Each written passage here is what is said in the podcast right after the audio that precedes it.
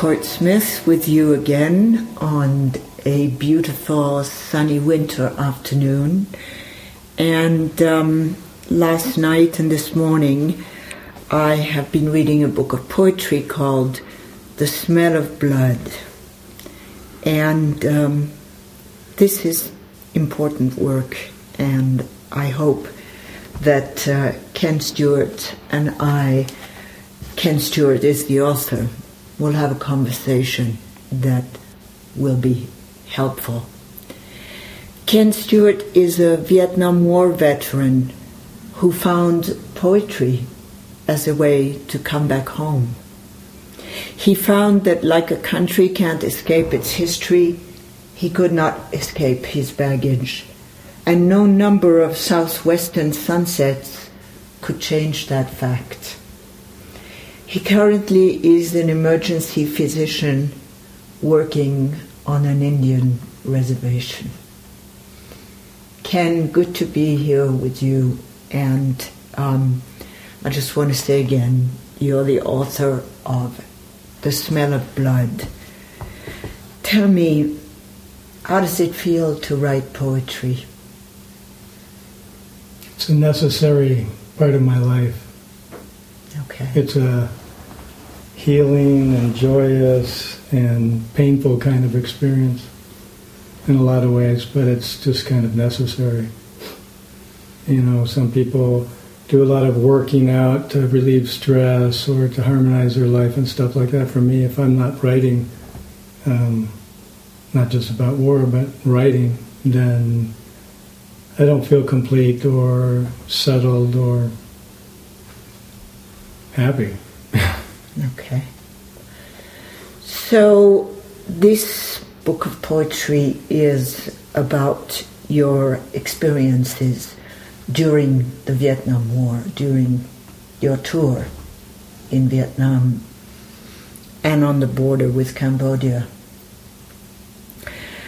Why do you choose to publish these poetic stories at this time? Well, it seems like, uh, first of all, I have really strong opinions about the impact of war and questions about the necessity of going to war. And right now we're doing essentially the same thing, as far as I can tell, that we did in Vietnam, probably in many other wars. And uh,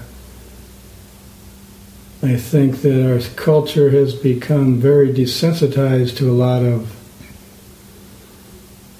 the physical kind of aspects of war. You know, we have very graphic movies, we have all kinds of war games and stuff that people get into that show a lot, uh, and you very visual, but um, they totally deny the true impact of war, which is emotional.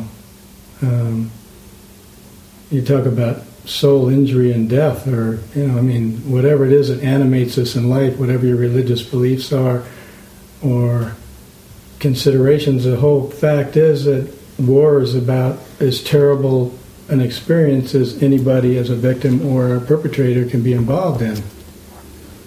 So I think it's real important to, that people kind of pay attention to that. It's an uncomfortable thing, you know, talking about war uh, for warriors and for um, their families or friends or people that, you know, have relationships with them. And it's a very uh, damaging experience for those that survive in one shape or another and those that don't. And it's uh, the people that decide about going to war don't seem to have much connection with the realities, whether it's strategic or emotional, of what they're about to do. I mean, I'm always, in, and I think what we're doing right now today is a prime example of that. You know, very intelligent, um, very educated uh, people being very, very stupid uh, with other people's lives.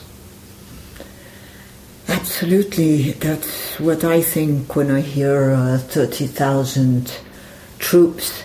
I think thirty thousand bodies, bodies, people's bodies. But I wanted to say, you're right, we don't... We have some amazing movies about war, et cetera, um, but we don't have smell-o-vision. We don't have the smells of war. And uh, so I think your book is well titled, The Smell of Blood. How can a person who has not been to war and who is not a physician or a nurse know what the smell of blood is? Can you um, describe it for us? Well, there's the physical smell.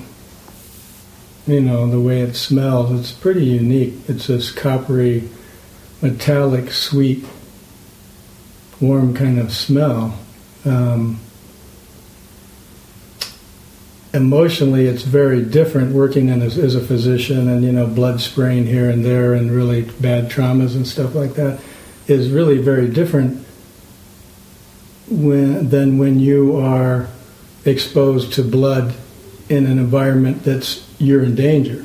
So it's different. Just the fact of it, the physical fact of the smell of blood is really different than the emotional impact of it. Um, I mean, it's pretty traumatic if you're um, doing some really dramatic interventions with somebody, say, opening someone's chest and holding their heart in your hand and doing something really dramatic like that. That's a very profound experience, but it's really, and it has a lot of olfactory um, kind of uh, experience there too, but it's really different than if there's that smells around and it's associated with your potential harm or injury.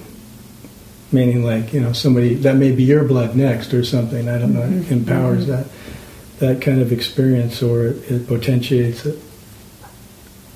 So, blood associated with the edge of your own death. This is actually a thread that, for me, runs through this book, is um, being at the edge of death, being at the edge of your own death, mm-hmm. and um, coming back from that edge. I wanted to ask you, uh, you must know your book pretty well. Um, Would you like to read um, part of a poem? Because the poems are like three or four pages, but I would love if you would read part of a poem so that the good people who are listening can get a, a feeling of your writing. Well, how about if I read the first one? It's kind of short. Great. And complete. Um, it's called My Olympics. My Olympics were in a hot, dirty, wild place called Vietnam. The crowds were screaming monkeys, screeching insects, and vegetable indifference. The judging was hostile, severe, and final as death. The swimming event was through your own sweat and the monsoon rain, sometimes through mud somewhere between quicksand and cold lava, an event that took a while to get into. There was no quitting until it was done. I did poorly in leech wrestling, but made up for it in mosquito swarming and feeding. My high jumps left me doing psychedelic somersaults and a kaleidoscope of tracers, flashes, and explosions of red and white. I failed to place in ear removal. I admit I didn't adequately train for the event, but I did excel in jungle dash and hurdles.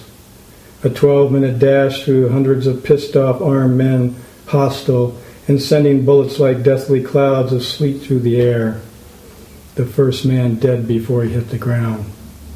My steeplechase was a six-day run through the jungle, chased by dogs and five hundred vampires, all hungry for blood. To survive in a fiery finish, the thumping of applause of bullets passing through helicopter skin. The groupies were young, cheap, dirty, and at least infected. Not readily impressed by a two-mile dash through jungle and shrapnel. The awards and medals were corrupted, some very deserving mixed with those of politics and lies. The ultimate judgment, survival. Some by luck, some by skill, some by karma, but all wounded, stained, and forgotten after the closing ceremony. Did you win anything by going to war? Do you mean medals or accolades? Or? Yeah, I mean, um, I can barely imagine what you lost, because I've known some Vietnam veterans. But I want to ask you this question, did you gain anything? Oh, yes. I actually have one of my poems. It's, I talk about going there for the whole... The whole point of me going there was for the experience, because I was born and raised in a military family and, you know, grew up on Recondo courses and was skydiving in the Army. Uh, skydiving club when I was sixteen. This was all just a natural progression. And I went there to gain, you know, manliness. I actually thought I'd come back with, you know, hair on my chest and all those things. And, and I came back with a hell of a lot more than I even could imagine. Um, not what I thought. Uh, and it was pretty painful, but, you know, definitely I got a lot out of it. I think it shaped my whole life since that. Describe um, a gift from the war, from hmm. your time at war. Human compassion. Hmm. Uh-huh. I mean, there's a lot of things, insight about judgment. Uh, one of the things you do in a war is you you impersonalize the people you're fighting or attacking. And um,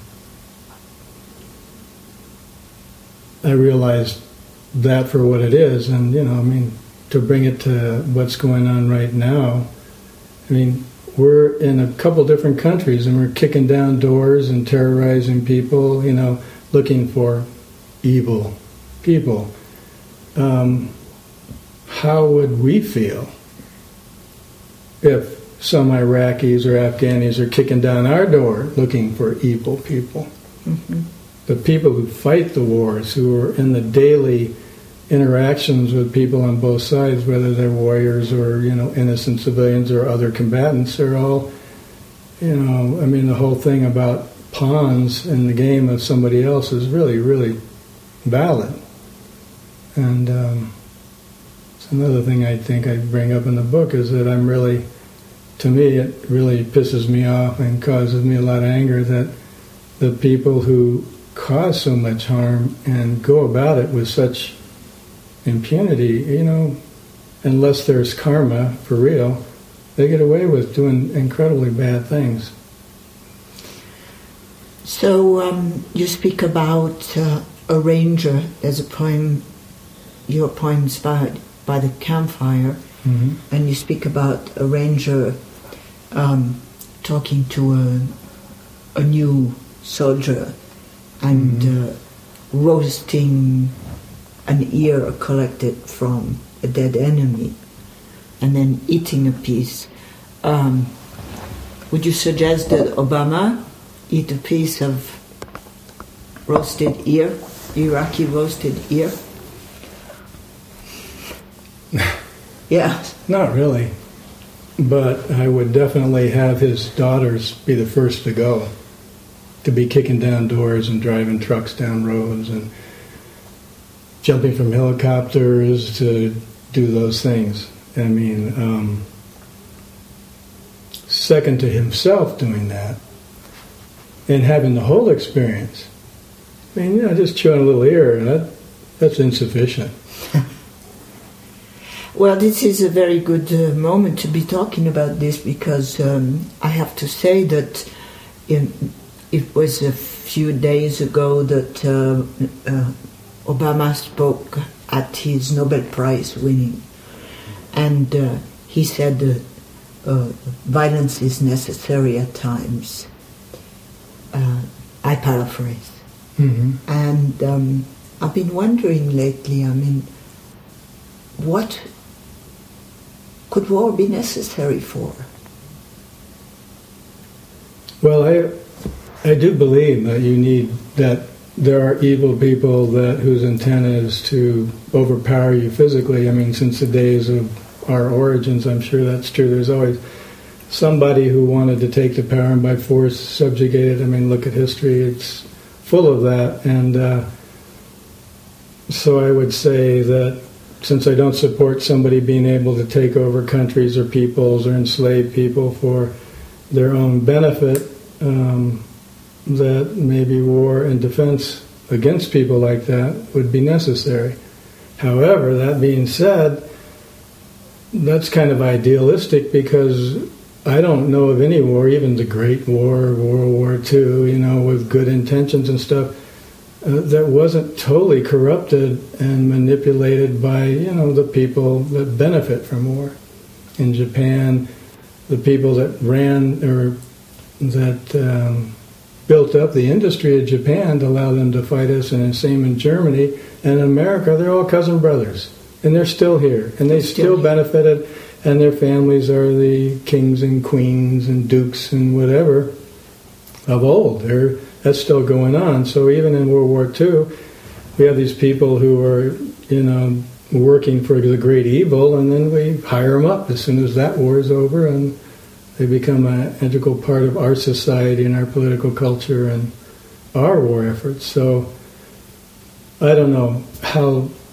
I mean, if somebody kicked in my door and wanted to danger my family or harm my kids or whatever, I would feel totally justified um, to be physically violent about that.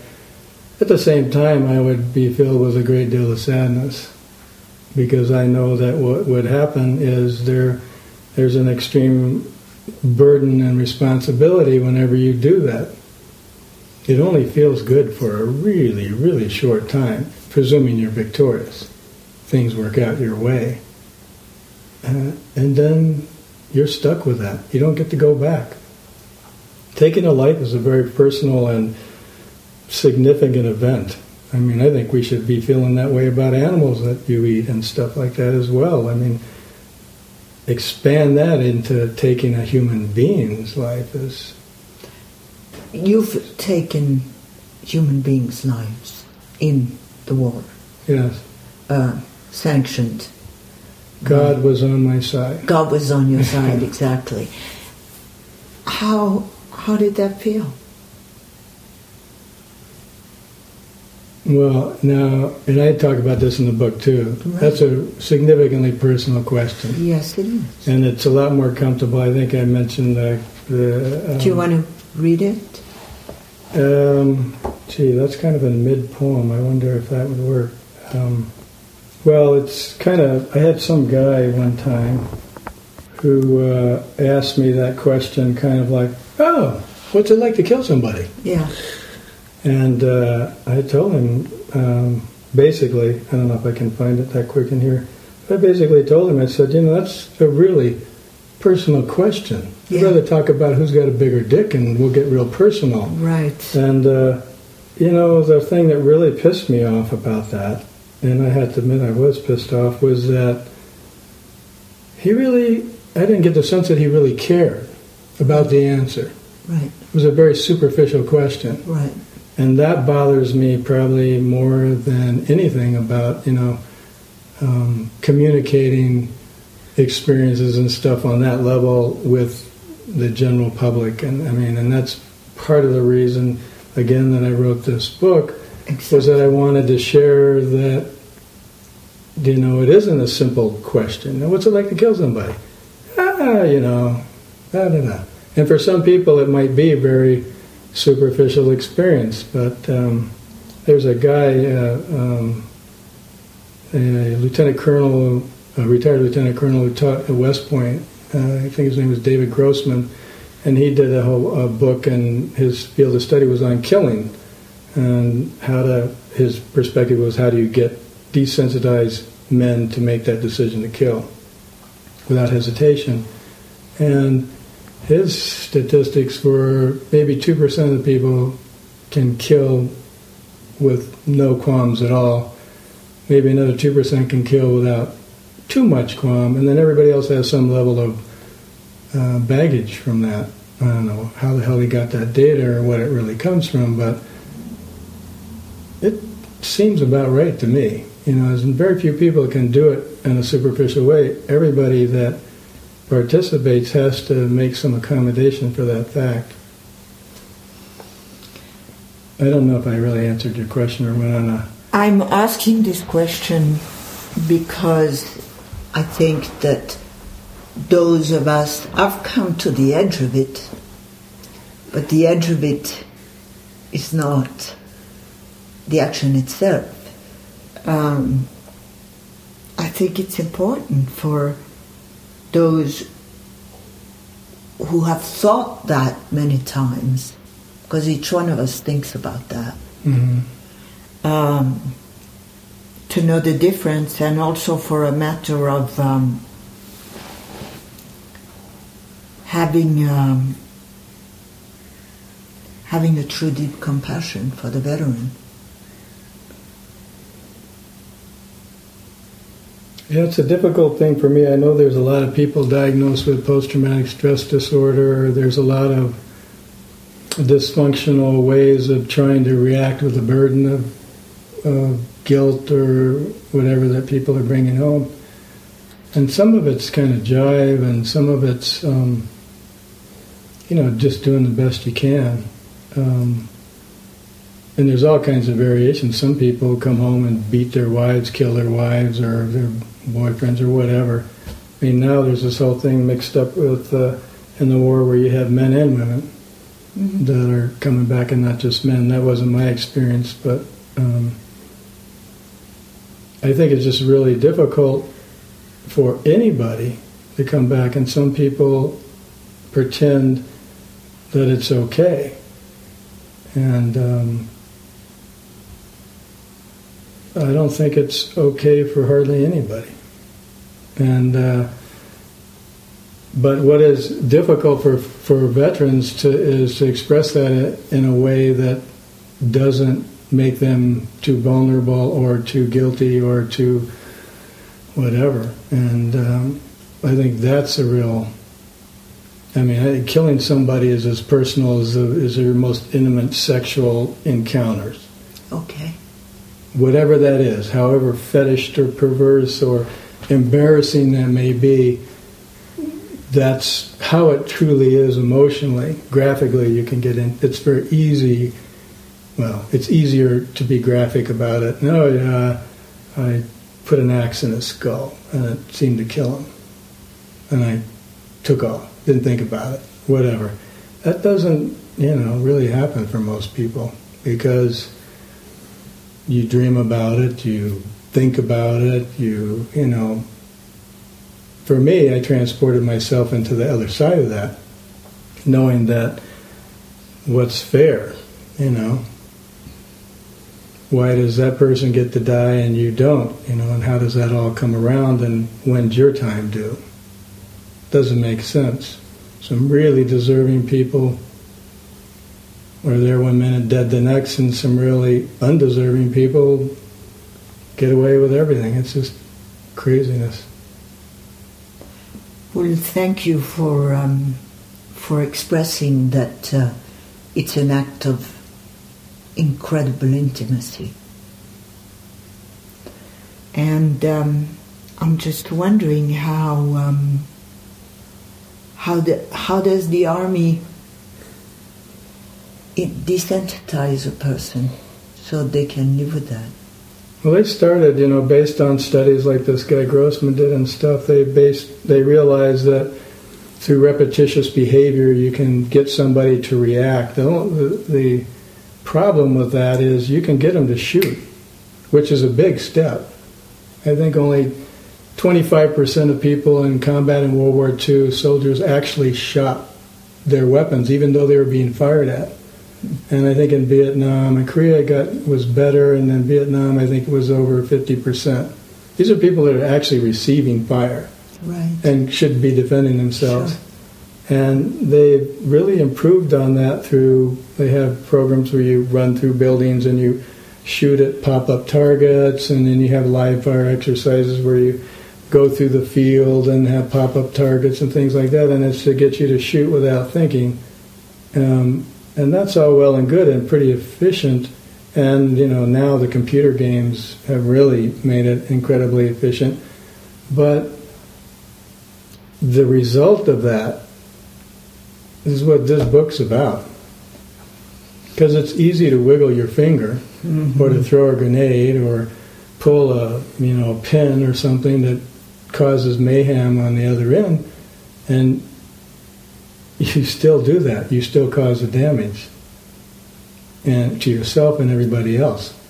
That's the part the military really doesn't have a hold on, or a realistic um, set of interventions or something for. They really don't.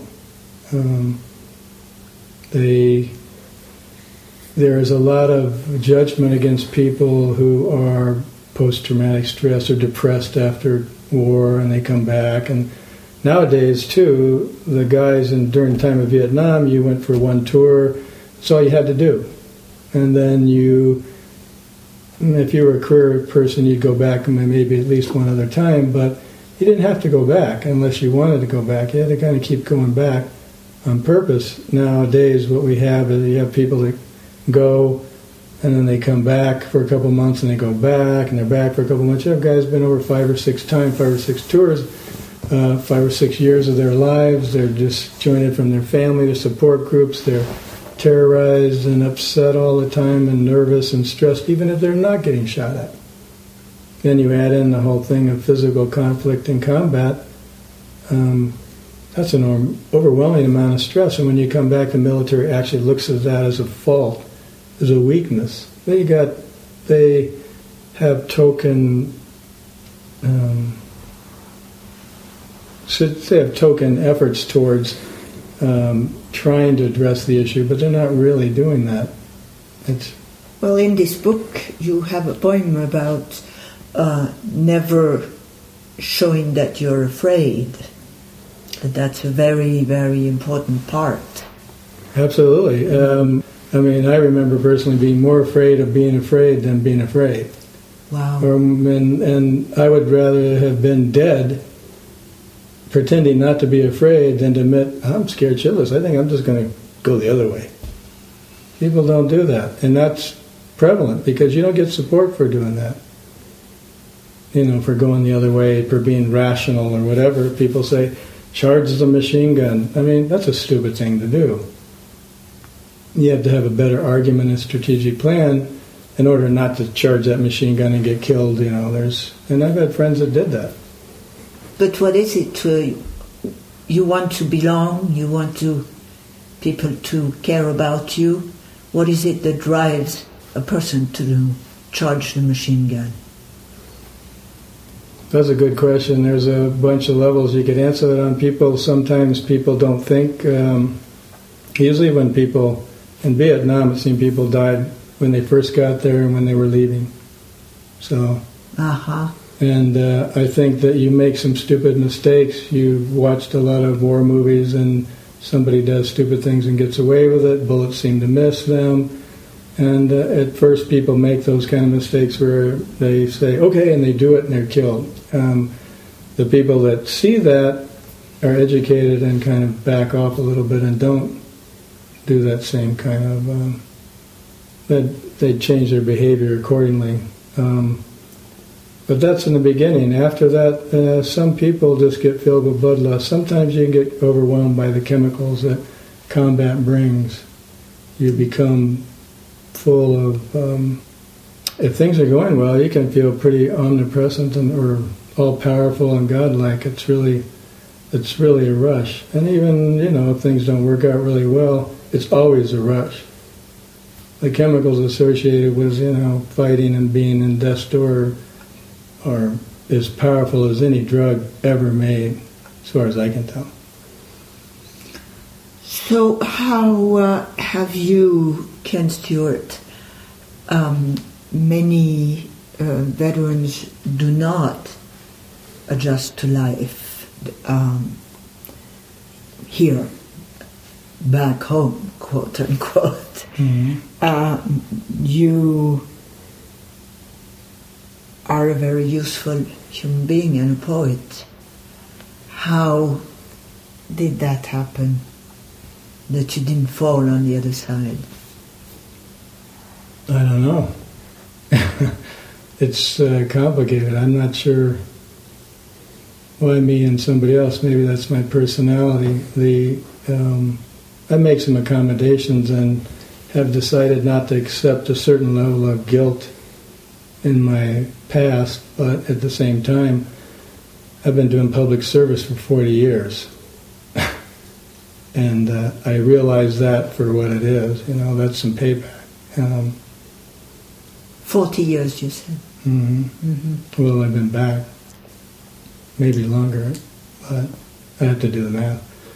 And uh, that's just always been, for me, you know, I mean, I still, my stress dreams are violent dreams. My my gun, I'm shooting, but people, the bullets aren't working. They're not hitting what they should. This is many decades later. That's my stress dream. It isn't like being naked in high school. It's those kind of dreams. Um, so I'm not sure. You know, I'm, I think a little bit of it was luck. I've had uh, a lot of support when I needed it, and um, uh, individually, I'm really, um, really stubborn. So, what are you hoping to uh, transmit through this book to the people who read it? The awesome burden and responsibility that you're asking of people or of yourself when you go to war, or you send people to war, or you talk about or think about doing war. There's just no way around it. It's a terrible burden and responsibility for the people that you ask to actually pay the dues. And I wish that the people like Dick Cheney, George Bush, uh, Robert McNamara, Johnson, who are all these people who, uh, Kissinger, many, many people who, at least on our side, have um, instigated such a bad, evil thing in the name of God, country, and whatever. And mostly it's for, you know, money and private gain, but I wish that people would have to carry that burden, could could feel that burden. He asked if, you know, Obama should eat an ear. No, he should do this. He should be the first one in line to to put up what you're commanding. And that's, of course, an unrealistic expectation in the modern world, because the suicide bombers aren't the people that are running things. The, the uh, soldiers aren't the ones running things. And in fact, um, the soldiers in Iraq are um, supporting something contrary to what Obama and his administration wants to do. They're more into um, Greg Mortensen, man who wrote Three Cups of Tea and has been in Afghanistan doing an incredible amount of uh, education and stuff in um, Afghanistan. That's had more impact than any kind of military expedition, and, and it's had positive versus negative impact, which military expeditions have. And the people, the Special Operations Command, all the military command or uh, military academies are supporting this. The people that aren't are the generals, who are the politicians in the military, the, some of the, the ranking generals, and uh, the politicians. Are political decisions, not a military military decision, what we're doing. And um, it's not a military decision, it's a political decision, is what they say. Absolutely. You ask the military people, and they say, well, give us a mission. The mission is to get rid of the Taliban. You don't go in and kick down doors and alienate people and shoot innocent folks that just happen to be there and put yourself in an untenable position. You figure out, you know, how to do that. And the special operations whole focus is to be able to do that in a way that's productive. And political considerations overrule that, because the commander-in-chief is the president. And uh, I just have to say that Obama's speech, I thought, was a real cop-out at the Nobel Peace Prize, by the way. I mean, it's like, uh, yeah, I'll take the Peace Prize, and I, I would like to have peace, but we got to kick some ass first. There's too much evil. Um, that's another topic. So what would you like to say to a veteran who's having a hard time, or a woman veteran who's having a hard time? And um, first of all, read this book because it's full of heart, and it's real, and it's authentic. Well, I don't know if this is a therapeutic instrument for anybody else. It was for me. Um, to write it, I, you know, didn't even start talking about the war until my kids were getting to be like draft age, even though we didn't have a draft. And uh, it's been a long process. I would say to people who are having a hard time is, you need to talk to some folks, and you need to talk to some vets, and you need to... Uh, you know, communicate what you're thinking, because honestly, I don't think just anybody, you go to psychiatrists, psychologists, if they haven't, they don't have the power to share what the guilt that another veteran could share. I had a friend one time who I was trying to get to talk to me about his experience because he was fairly dysfunctional behind it, and and he was going, he wouldn't talk about it, you know. He said, ah, well, one time I accidentally killed this kid, and but, you know, it was a firefight, and, you know, blah, blah, blah, and there was, and uh, there was something else going on, and he couldn't talk about it. I'm like, why? What? You're afraid I'm going to judge you? You know? What can you say that I haven't been through, you know? And still, he couldn't make that leap, but I think that a lot of people can, and if you have somebody who has been there and shares that burden, it would be real helpful if you could communicate with them. Good. Is there something you would like to read out of your book? Hmm.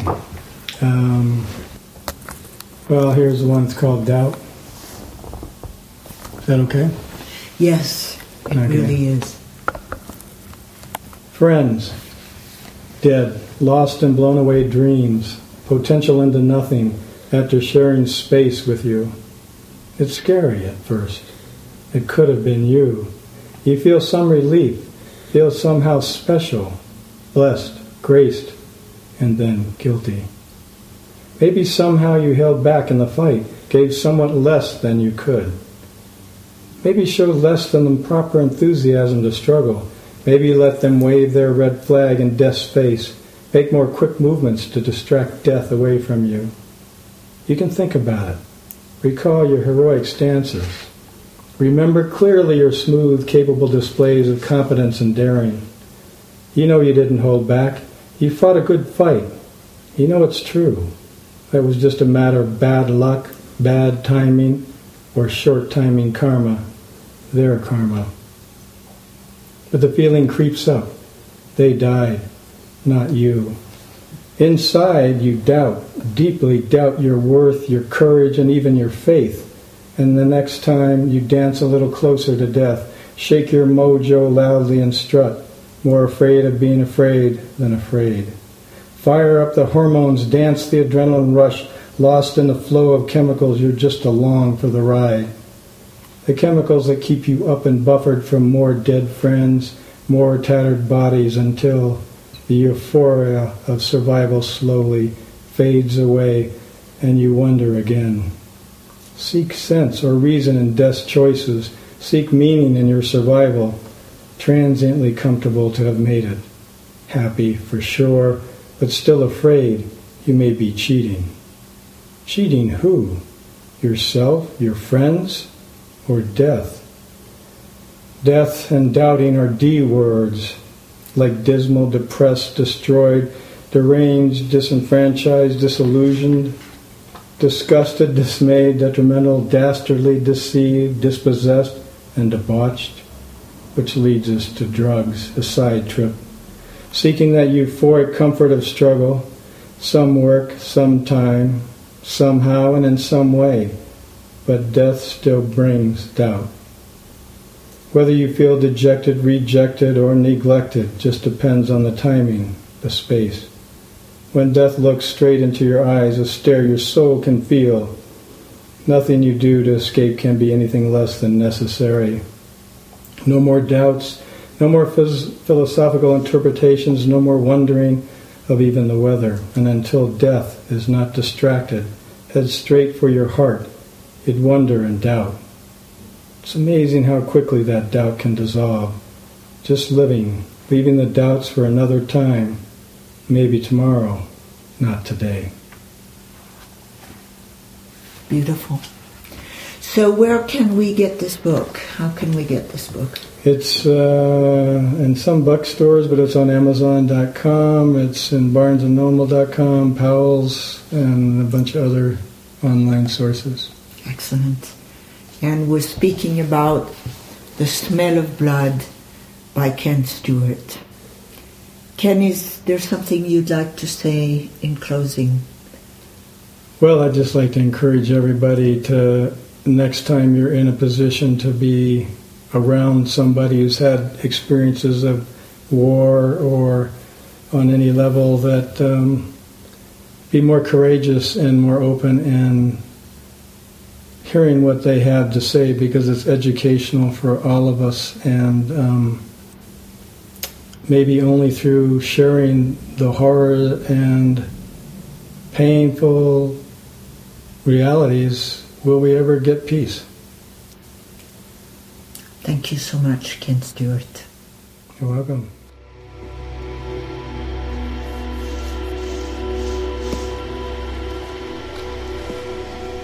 Future Primitive is made possible by the Marion Institute. If you enjoyed these podcasts, please consider supporting our work by making your own tax-deductible contribution online at future primitive dot org.